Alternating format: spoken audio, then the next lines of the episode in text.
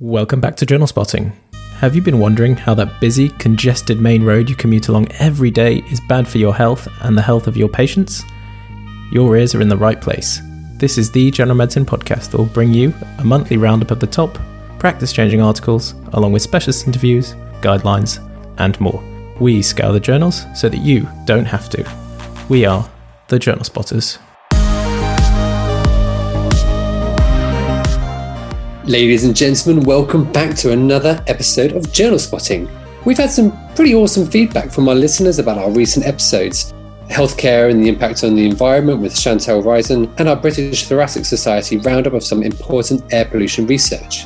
And we agree with many of you that, as we turn the tide on this COVID pandemic, it's becoming increasingly clear that the next major tidal wave, which is going to threaten our health, lives, and the world as we know it, is the environment. So, we're going to try and bring you more episodes on climate change, the environment, and health. And today, Dr. Jonathan Hudson, my esteemed colleague, and myself, Dr. Barnaby Hirons, have managed to pin down a brilliant speaker and a world leading expert to tell us all about the impact of air pollution on our health. Yeah, hi everyone. So we're very excited today to be joined by Professor Frank Kelly, whose CV appears to be long enough to take up an entire episode of this podcast. Don't worry, I'm not going to read out the whole thing. But Professor Kelly is currently the Humphrey Battcock Chair in Community Health and Policy at Imperial College London, where he heads up a world leading centre of air pollution research. He previously served as the director of the Environmental Research Group at King's College London, and he's published hundreds of peer reviewed papers, written many books, and is very much one of the world's top experts on the health impacts of air pollution and he advises bodies like the WHO and our very own UK government. It's fair to say that Professor Kelly is very much the godfather of air pollution. That is the sort of good kind of godfather, not the, um, you know, criminal gang kind. Much of his research has laid the groundwork for what we know today about the health impacts of air pollution. We're going to chat to Professor Kelly about what air pollution actually is, its short and long term health effects, and whether there is anything we can do about it. We hope you enjoy the interview. Frank, thank you so much for joining us on Journal Spotting. Uh, my pleasure, and thank you for the invitation. Uh, it's a really, really important audience I know I'm speaking to, and you know we're we're canvassing hard to try and get some of this stuff into the the medical education agenda, and you know I think you know that's that's been part of the problem that you guys have just not been told about this, you know, early enough. Yeah, thanks, Frank. It's uh, great to have you with us. Um, you've had a pretty remarkable career and quite an incredible impact in the field of public health and in air pollution specifically. Just looking back, it looks like you started um, way a long way before your air pollution work. You were experimenting on rat skeletal muscles. Maybe you could um, start by telling us how you were drawn away from the sort of protein turnover in rats and became a world leading expert in air pollution. How did that journey take place? Well, it's it is an interesting journey, and we've all got to start somewhere, I guess. So, w- what you're mentioning is uh, is to do with my PhD, which I undertook at Queen's University Belfast. I thought I wanted to do medicine to begin with, and uh, unfortunately, I my my love of my life was rugby, and I ended up spending far too much time in the rugby field and not enough time studying. So I didn't get the grades to get into medicine. So I did the next best thing. I, I went and did a a degree in physiology. And uh, physiology in Belfast or Scotland, I guess, is a four year degree. First three years is all sitting in a lecture theatre, being bored, uh, which I was most of the time.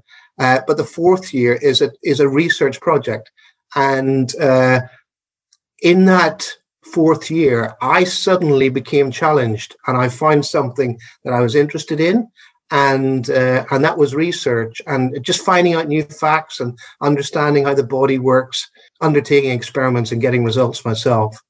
And so that ended up uh, being offered to do a PhD in in the physiology department. So I started investigating, and this is very clinically relevant and was still is, I guess, why muscles can be encouraged to grow in the first place so here we're talking about, you know, obviously through increased exercise and specifically different types of exercise with muscle builders might be undertaking and how you can do that, encourage it synthetically uh, by using anabolic steroids.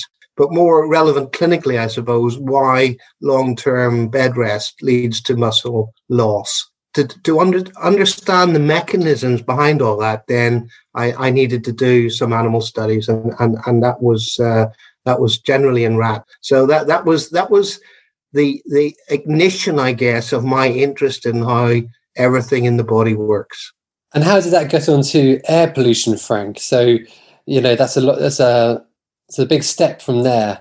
It is, and so that was an interesting journey because after Belfast, I went to uh, I went to America. I, I had a juvenile diabetes fellowship, uh, and then I came back to the UK, and uh, I came back in an MRC fellowship to University of Sussex again into a group uh, led by uh, a, a, muscle biochemist, Jenny Payne at the time. I gave myself one year to find a lectureship because I thought, you know, I can either go down the academic route or I'm going to end up in the pharmaceutical industry. I really wanted to try and succeed in academia. I ended up reading New Scientist and Nature avidly, but just the back six pages, and that's where all the job adverts were. One of those editions that I read, uh, I came across a advert for a new blood lectureship at the University of Southampton in free radical biology. And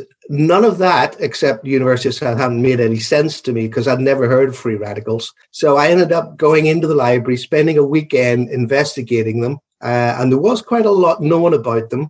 Uh, not much had been done in the UK at that point in time, but quite a lot in other uh, countries. And uh, I came out Monday morning, bleary eyed, uh, but an expert in free radicals. I went along to the interview and I blagged my way through it, telling them that I was going to cure bronchopulmonary dysplasia. Uh, which, as you all know, is you know this devastating lung, chronic lung disease in premature babies because they're getting uh, they require high levels of oxygen to keep them alive. Uh, and that was the beginning of the story because that took me from muscles into lungs. And uh, that was an interesting five, six years. At that time, I was again thinking about my research career. And I, again, out of the blue, I came across an advert where there was a, a new position being created in the Rayne Institute at St. Thomas's. They had an interest in starting up some respiratory research. So I ended up getting the job, moving to London.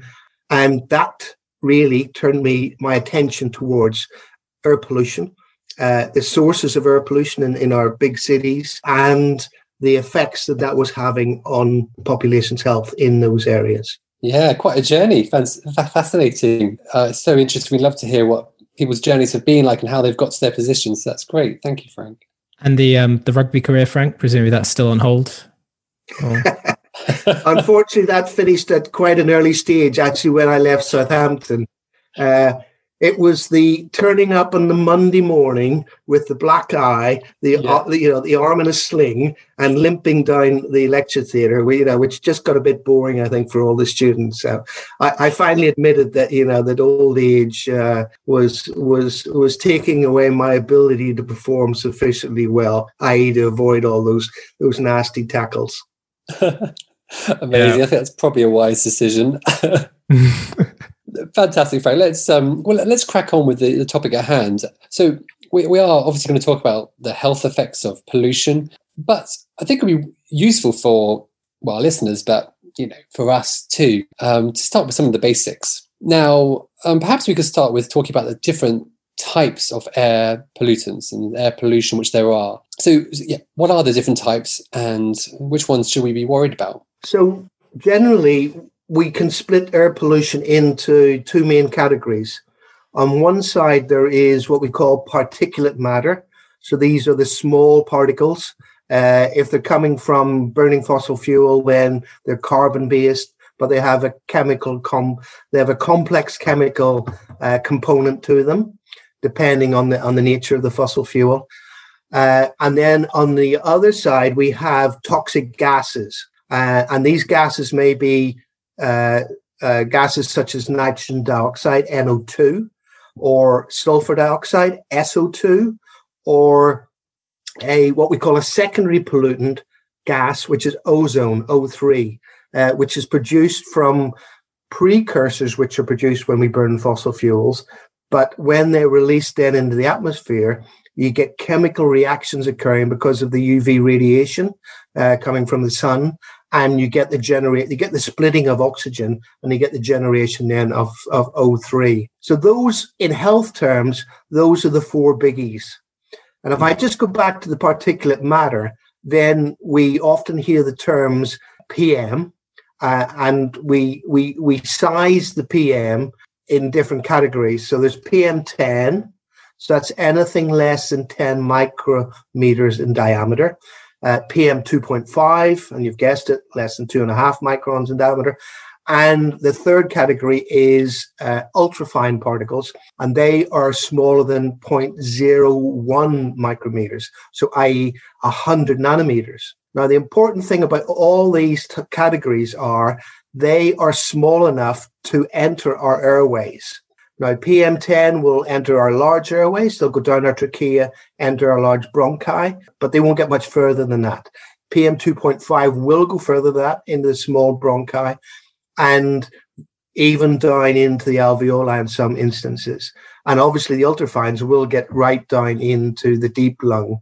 And there is a real debate out there. It's been going on for the last decade whether the ultrafines actually transgress the blood air barrier and go across into the systemic circulation per se, or what I actually tend to believe is that these particles are only carriers and they carry the chemicals down into the deep lung and then the chemicals uh, they dissolve off the, the, the surface of the particles because they meet the you know the barrier, the respiratory tract lining fluid, and they dissolve off, and then they can easily enter the uh, type 1 epithelial cells and move across into the circulation. It doesn't matter which is correct. The bottom line is the products do get into into the into the blood and they do move around the body.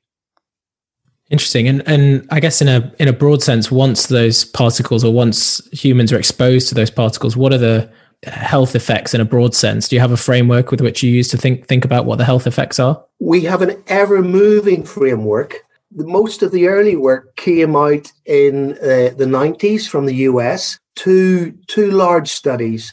One was called the Six Cities Study. Uh, basically, and, and this was undertaken by Harvard School of Public Health. Basically, what they looked at was the concentration of these small particles, PM2.5, in six different cities across the US, ranging from a really industrial city to a really uh, retirement city where there wasn't any industry or any any coal mining going on or anything like that. So we went from Steubenville, which was really really dirty, to Portage, which is really really clean. And what the investigators found was that life expectancy in those cities lined up dramatically in a linear fashion with the concentration of PM 2.5 in those particular cities. Now, this at this point in time, it was nearly too good to be true, not really believable. Uh, and this was in 93.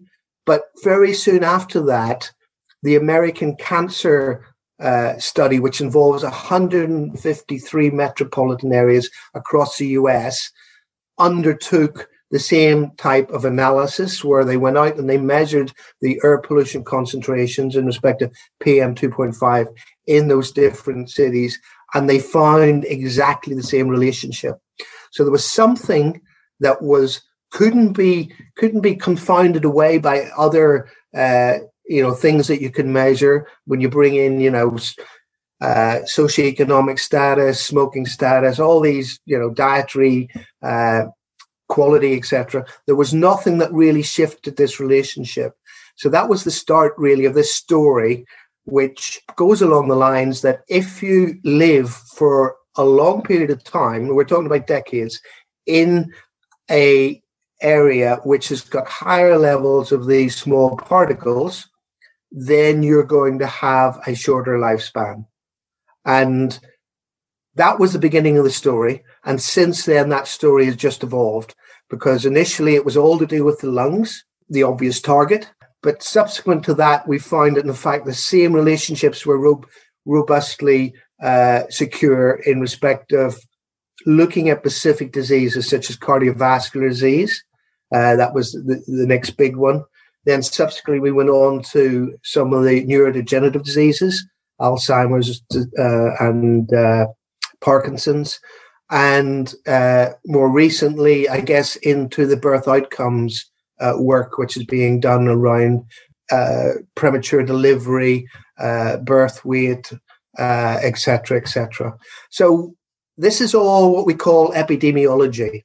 It's all association, and clearly, what we need beyond that those, you know, they are robust relationships. But what we need beyond that is we need the robust understanding from the toxicology and the biology side of things to understand how how breathing in these tiny particles over a long period of time could lead to the development of all these different diseases. That's interesting. And, and which, I mean, which organ system or which area do you think we have the most evidence for it? Is it cardiovascular disease and respiratory disease, would you say, or?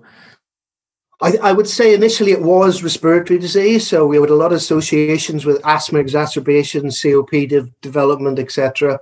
Because of all the background research around smoking and COPD, etc., you know, uh, and bronchitis and emphysema.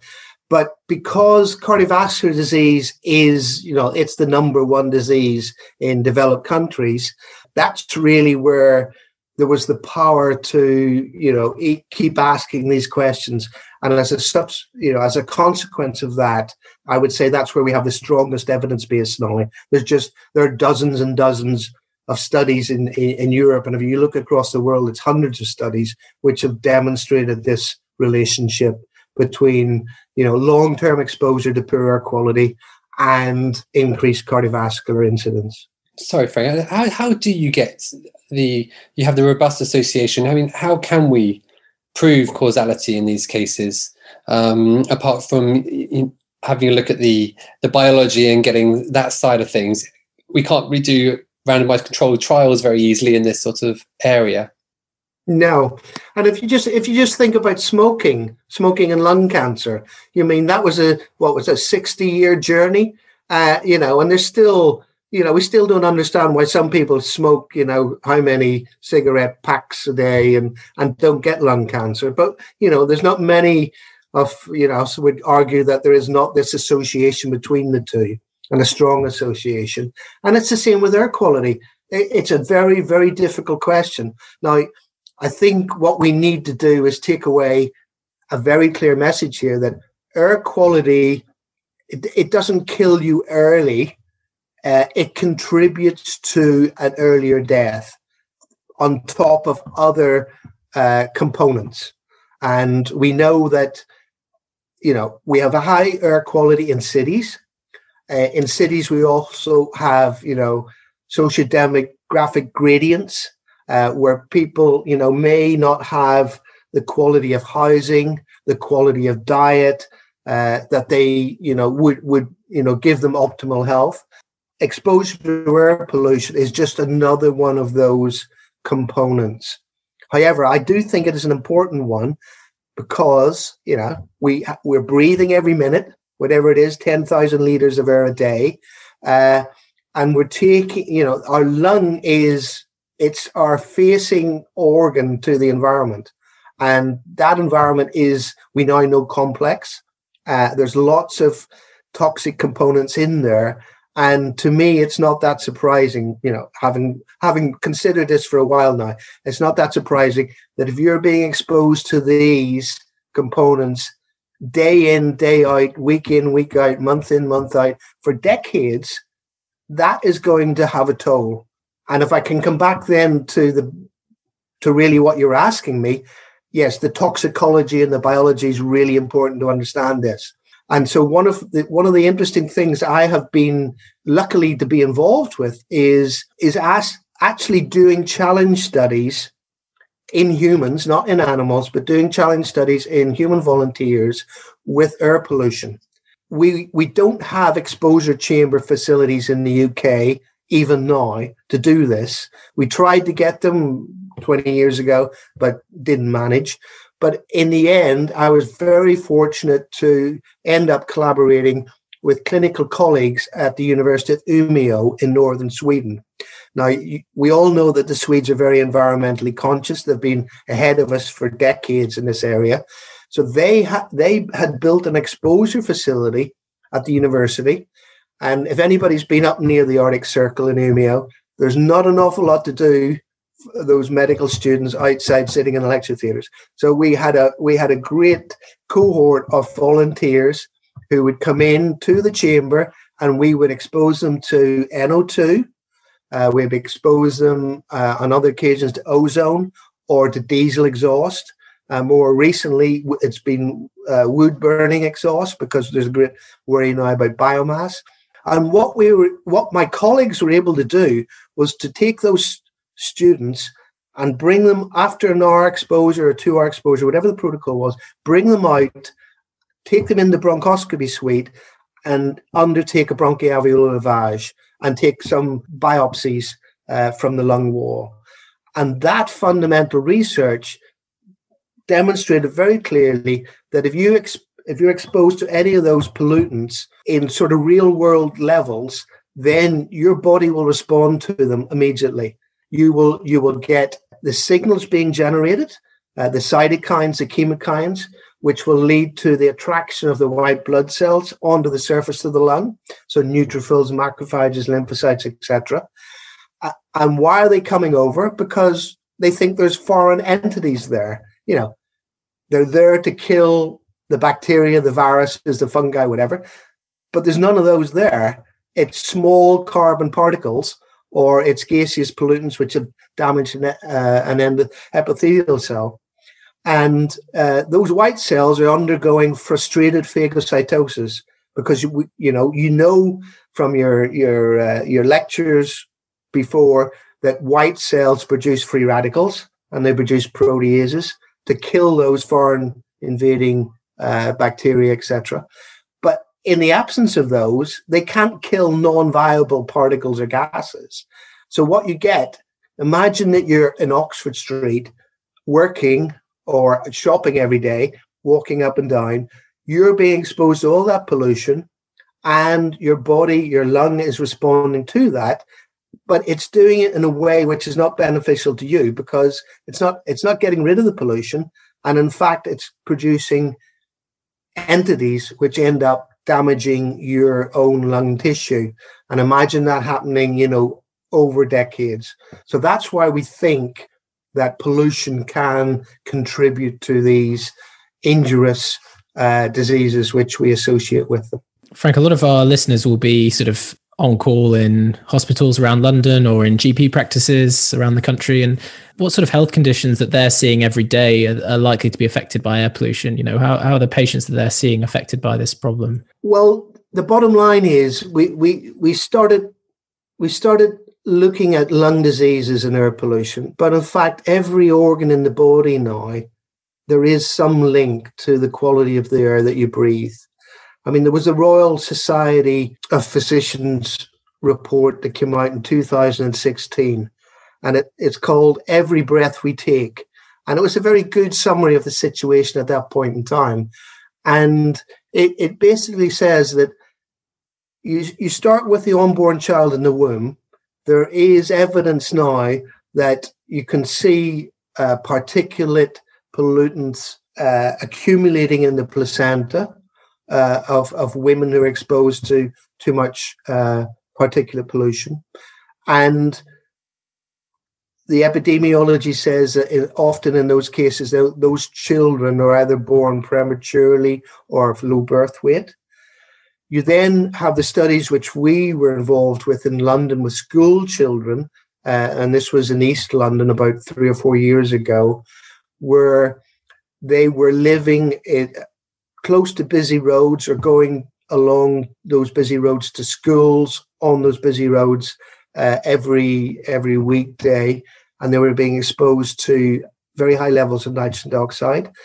Those kids were shown to have a reduced lung growth and development. And you all know that, you know, we're born with very small lungs, very immature lungs. They, you know, are we grow, our chest gravity expands, our lungs grow up to about the age of 20.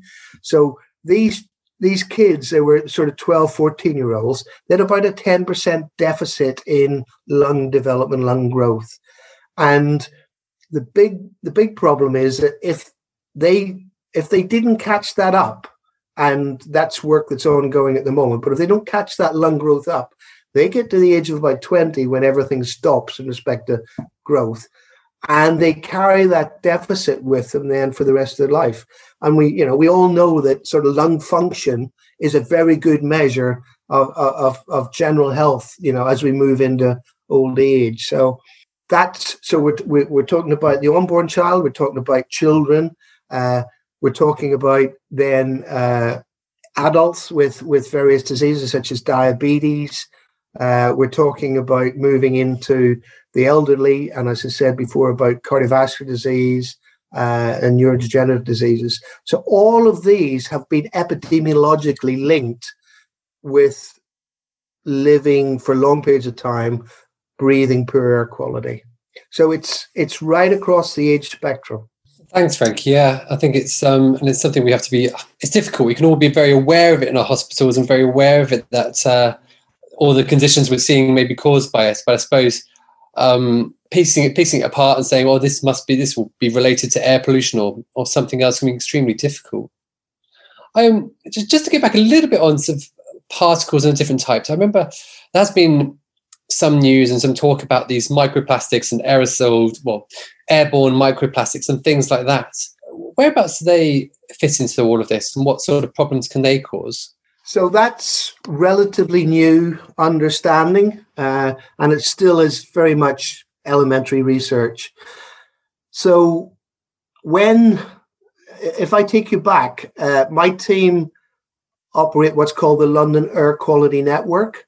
So, that is the regulatory network of uh, air quality monitors across the 33 London boroughs. So, by law, the boroughs have to measure air quality, report air quality on a regular basis. And eventually, all this goes up to Europe, or at least you know it used to go up to Europe to make sure that we were adhering to the the the laws. So we un, in doing this work, we also were very interested in what was driving those air quality measurements. And you know, ultimately, it won't be a surprise to any of our listeners that in major cities, transportation is a major source of air pollution. And when we talk about transportation, we're talking about fossil fuel burning, petrol, diesel, exhaust emissions. So, with all that understanding, of course, London has been moving forward uh, over the last 20 years.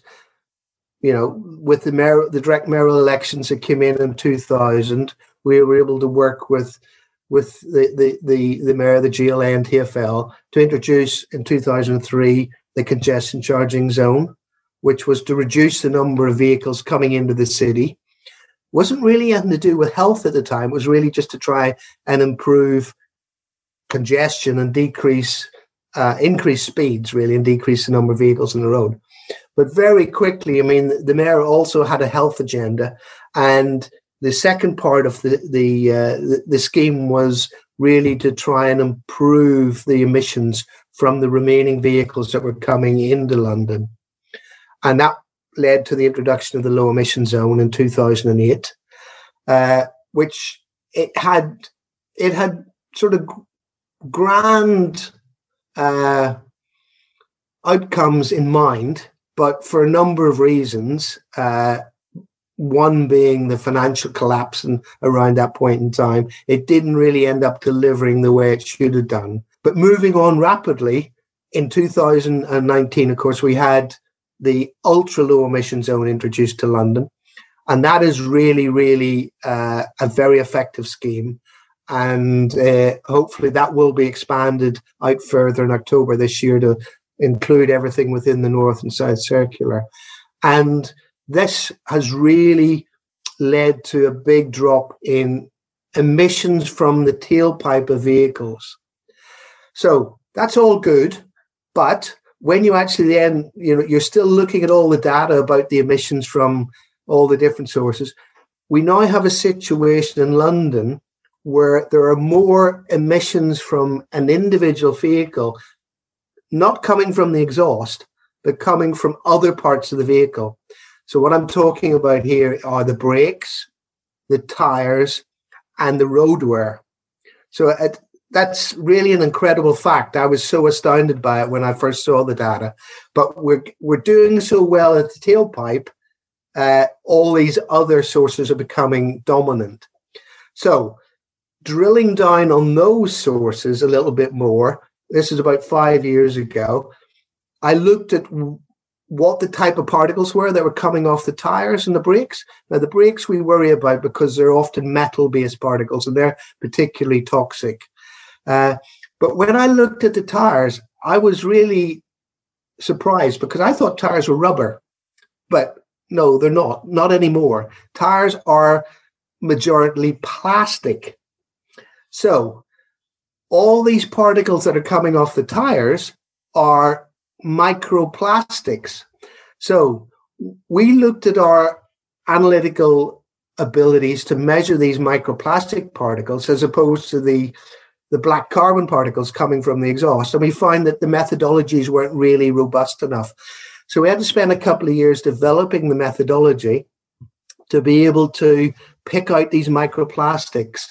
And when we did that and we started analyzing the air in London, we find lots of microplastic.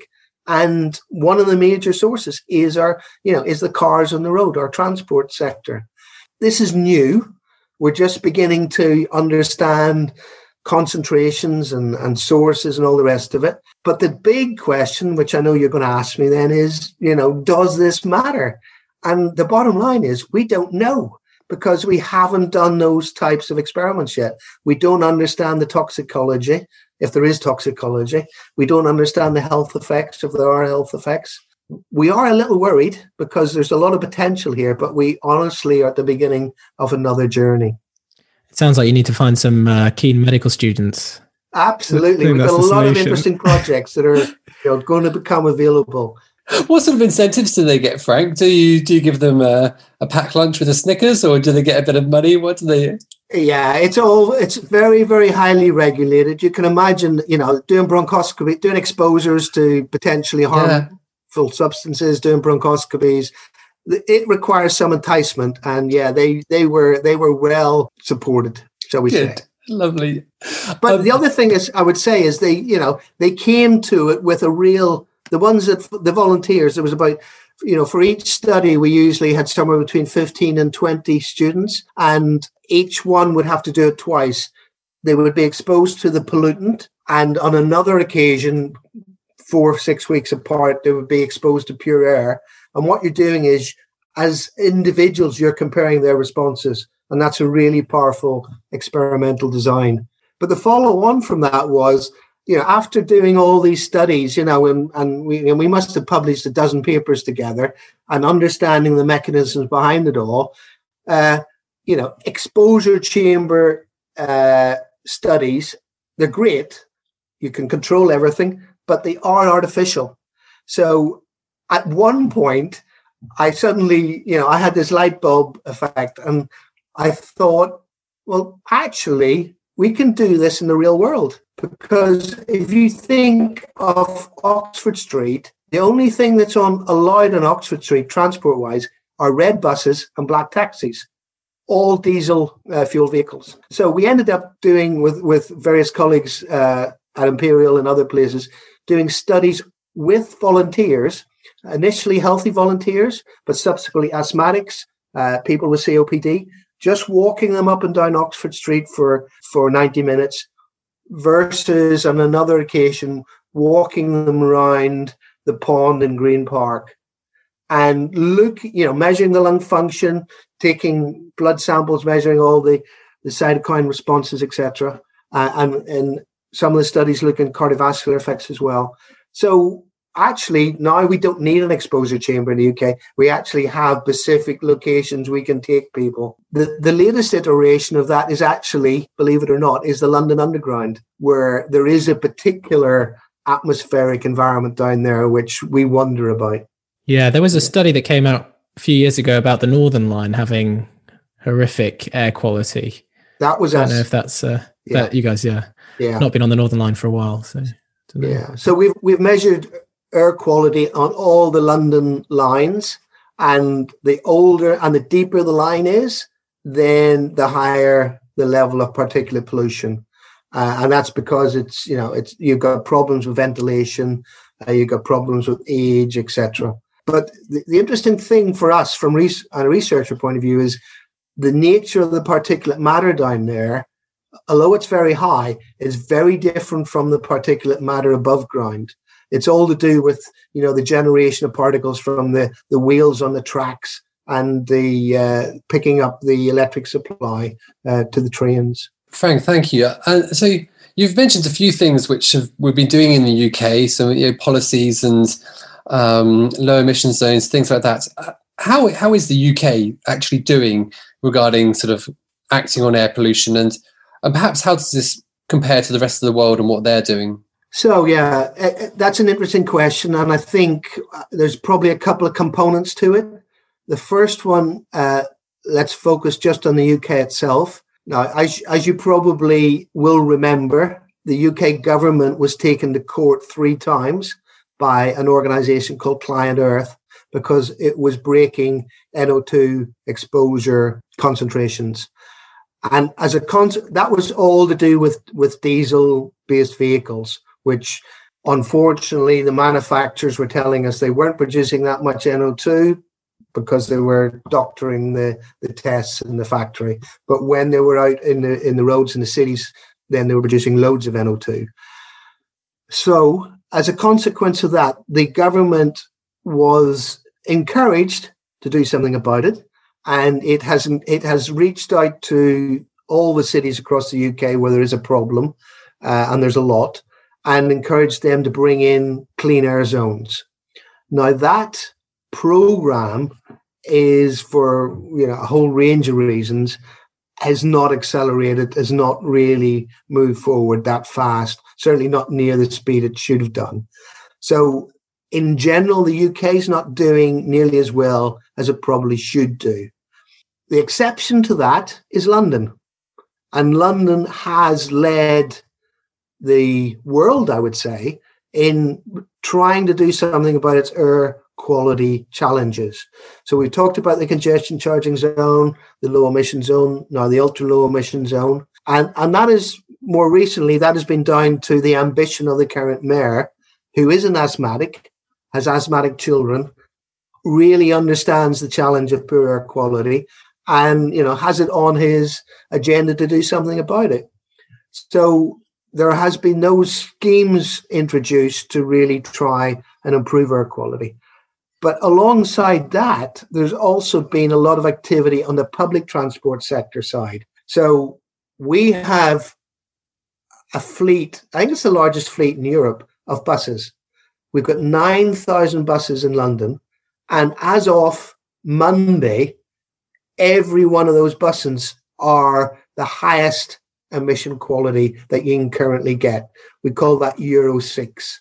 So there's been an enormous investment within the bus fleet uh, by the current administration. The other th- the other major diesel fleet in London is the black cabs.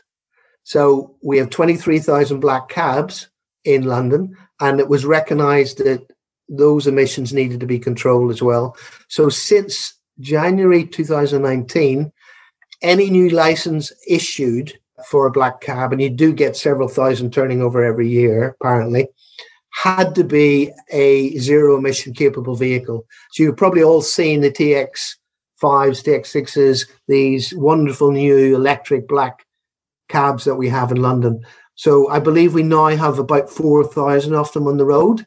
Yeah, it's a small proportion of 23,000, but it's certainly moving in the right direction. So London really has done a lot. And if you look at the air quality data that we're producing, you know, across London over the last couple of years, because of the changes in the bus fleet, because of the changes in the black cabs, because of the ultra low emission zone, we are seeing real improvements in air quality in this city for probably the first time in decades. So it's very, very encouraging. Now, to move on to the second part of the question, And you said, how are we doing in comparison to the rest of the world? Well, you know, we, there's two comparisons there. There's comparing us against our equivalents, which is, you know, other major cities in Europe and North America, etc., where there are similar problems. I think we're holding our own. Some cities are doing better than us. I mean, Amsterdam, if you've been there, you've seen the number of cyclists out on the roads, etc. Uh, it's really, really fantastic. Uh, Barcelona's been doing a lot of good stuff as well, but London, London is pretty well holding its own in that respect. But where we then are not looking at comparative cities, where we're looking maybe towards the east, then the situation is totally different. And you know, in China, up to you know a few years ago, they had you know they had the pro they had the old problems that we had which was all the coal fired power station emissions uh, which we had in the 50s and 60s which we dealt with with the clean air act. But on top of that they also had all the transport emissions uh, which we currently have as well. But again china in particular have brought in a lot of measures which are go which are have improved air quality and will improve it further but if you then go to other countries like India and Pakistan, etc., then unfortunately, you know, because of all the things I've just been saying, and because of the widespread use, certainly in rural communities, of, of biomass for cooking and heating, etc., then you know they're they're they're a generation or two behind us, and they they really have serious. I think they have serious air quality problems implicating on population and health still. You've mentioned a few of the sort of wins for London air quality, this the ULEZ and um, electrifying taxis and things like that. I mean, uh, would you agree that there's still work that needs to be done? And if so, you know, what are the key levers that still need to be pulled in, in your opinion? You know, where where do policies still need to go to to improve air quality? Not maybe just in London, for, throughout the UK as well. So, well, yeah, any any city uh, really. London London is just the biggest city in the UK with the biggest problems, but all those cities, other cities, have got problems as well. They're just slightly less, probably. Uh, where do we need to go? We did an interesting piece of work a few years ago where we uh, we we produced what's called the London Atmospheric Emissions Inventory.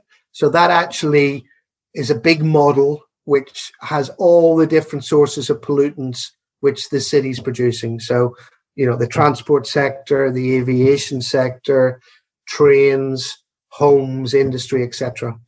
And what we found was that if we, once you have all that model sitting before you, what you can do is you can say, I'm going to take all those diesel buses and replace them with electric buses.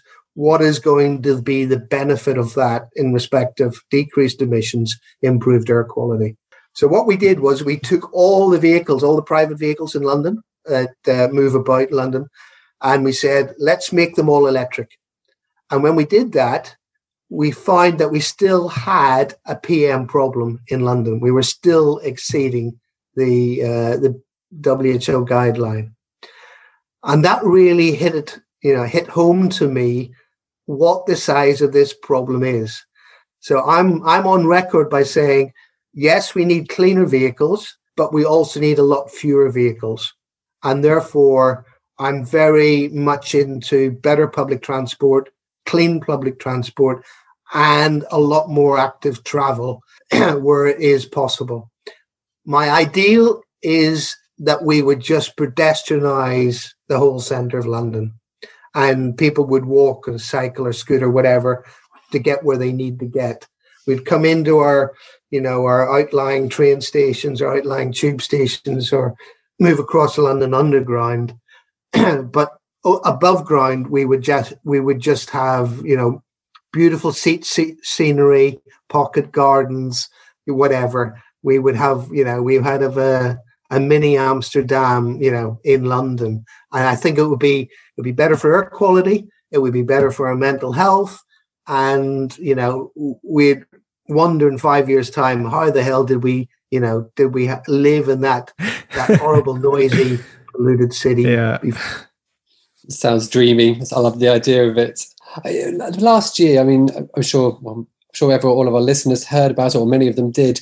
There was quite a, a brown, groundbreaking case where it was about uh, Ella Adoo-Kissi-Debrah's death. Who was she was an asthmatic, a young girl asthmatic who died, and it was ruled last year that air pollution was a contributing factor to her death. And this was quite groundbreaking because this is the first time that this ever happened. So, uh, do you think this is going to have an impact on on policies on the government and sort of force their hand even further to take things further? I I don't know. I hope so because uh, I think this is an important step forward.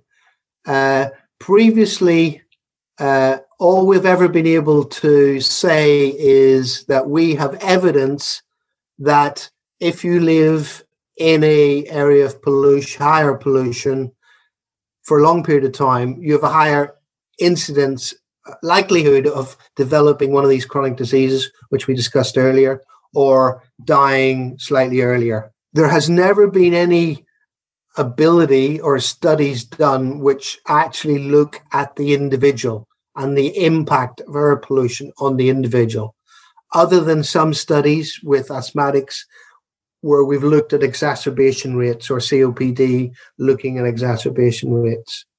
So for the coroner to actually look at the evidence and say, yes, there does appear to be a link between what this child was breathing in over a period of a few years and her hospitalization uh, times and her eventual demise. That is a big step forward.